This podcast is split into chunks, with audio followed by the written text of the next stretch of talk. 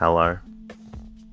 Welcome to the Bore You to Sleep podcast, the podcast that will hopefully help you get to sleep. I am going to read an open source book, one that is not particularly interesting, but one that is hopefully boring enough to get you to sleep.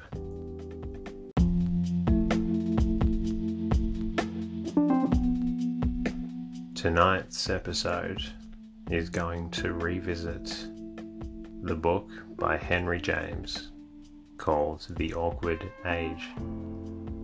I've had a few comments on this book, and some of you like it. I enjoyed reading it, and it's quite easy to listen to as you try and go to sleep or try to relax. The readings we're going to look at tonight come from the first book, Lady Julia. I hope you enjoy it. And if you like it, please feel free to leave a comment on the podcast that you're listening to in the app. And also to like the app. I'd love to hear from you to see if there's anything else that you'd like me to read or do, or if you enjoy the book that's also good to hear from you. In the meantime, I'm going to read the book. Hope you enjoy it. Speak soon. Have a good night.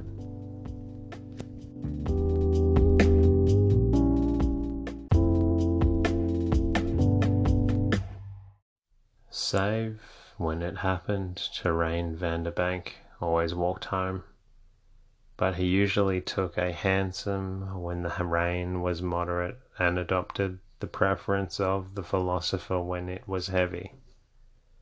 On this occasion, he therefore recognized, as the servant opened the door, a congruity between the weather and the four wheeler that, in an empty street, under the glazed radiance, waited and trickled and blackly glittered.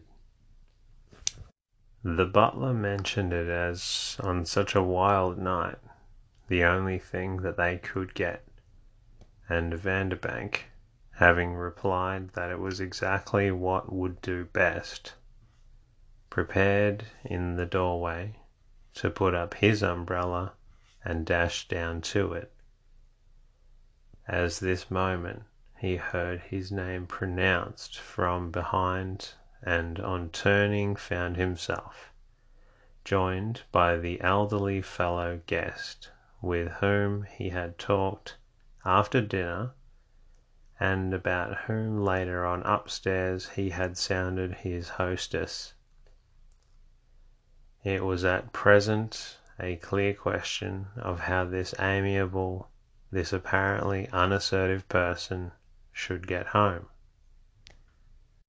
of the possibility of the other cab, for which even now one of the fourteen, with a whistle to his lips, craned out his head and listened through the storm.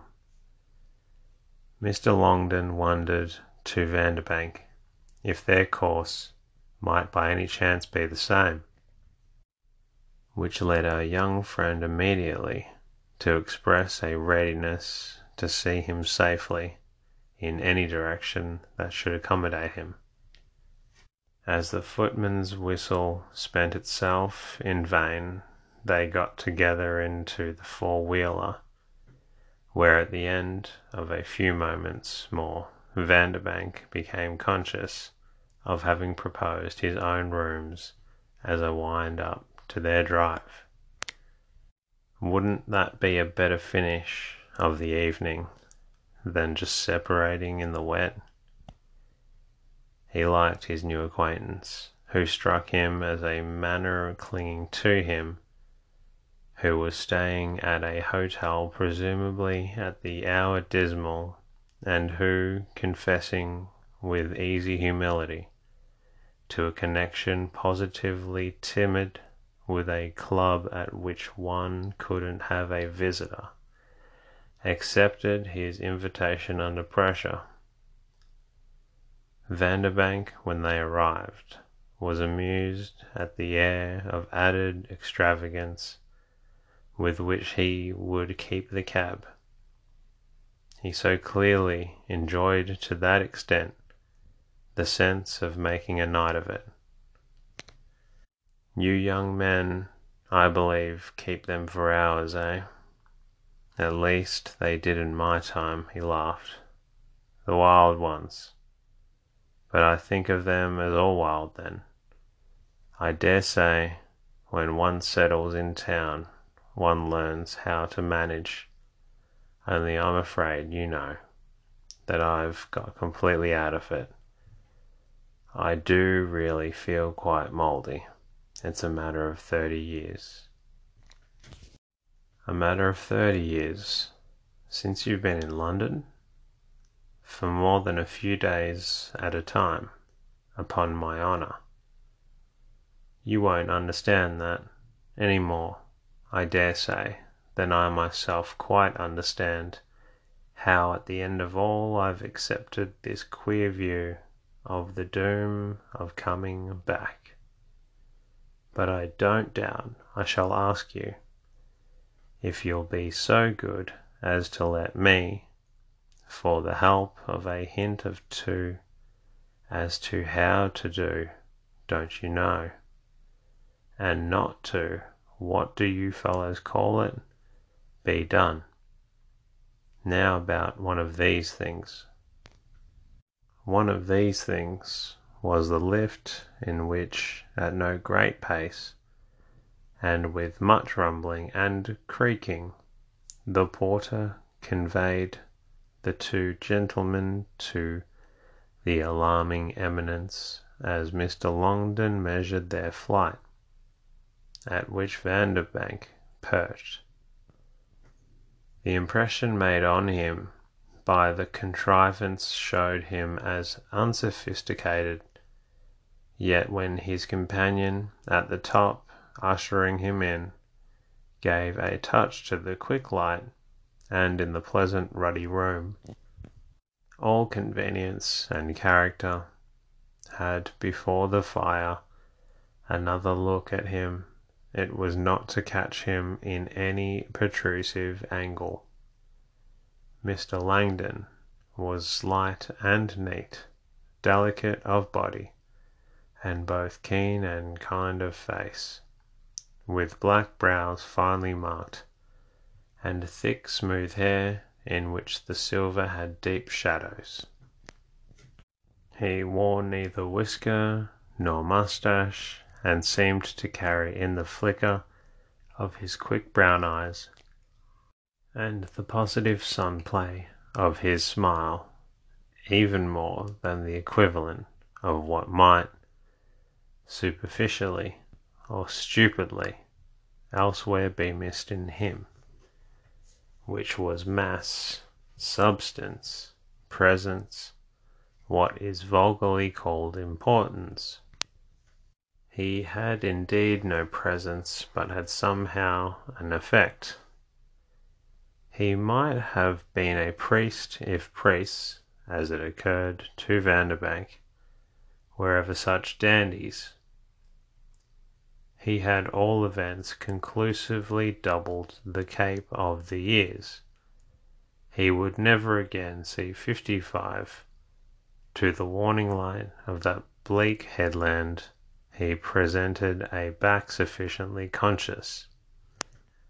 Yet through to Vanderbank he couldn't look young he came near, strikingly and amusingly looking new. This after a minute appeared mainly perhaps indeed in the perfection of his evening dress and the special smartness of the sleeves overcoat he had evidently had made to wear with it, and might even actually be wearing for the first time. He had talked to Vanderbank at Mrs. Brookenham's about Beccles and Suffolk, but it was not at Beccles nor anywhere in the country than these ornaments had been designed. His action had already been, with however little purpose, to present the region to his interlocutor in a favourable light. Vanderbank, for that matter, had the kind of imagination that likes to place an object, even to the point of losing sight of it in its conditions. He already saw the nice old nook it must have taken to step a man of intelligence so fresh, while suffering him to remain so fine. The product of Beccles accepted at all events a cigarette, still much a joke and an adventure, and looked about him as if even more pleased than he expected. Then he broke through his double eye glasses into an exclamation that was like a passing pang of envy and regret. Vanderbank's visitor appeared so to depreciate, to faint a picture that he dropped all scruples. I'm the most envied man I know, so that if I were a shade less amiable, I should be one of the most hated. Mr. Longdon laughed, yet not quite as if they were joking. I see. Your pleasant way carries it off. Vanderbank was however not serious. Wouldn't it carry off again? Again, his friend through the pince nez appeared to crown him with a Whitehall cornice. I think I ought to let you know I'm studying you. It's really fair to tell you, he continued with an earnestness not discomposed by the indulgence in Vanderbank's face. It's all right, it's all right, he reassuringly added, having meanwhile stopped before a photograph suspended on the wall.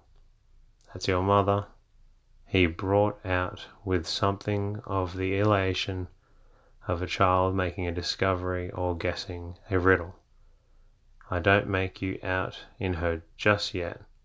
In my recollection of her, which as I told you is perfect, but I dare say I shall soon.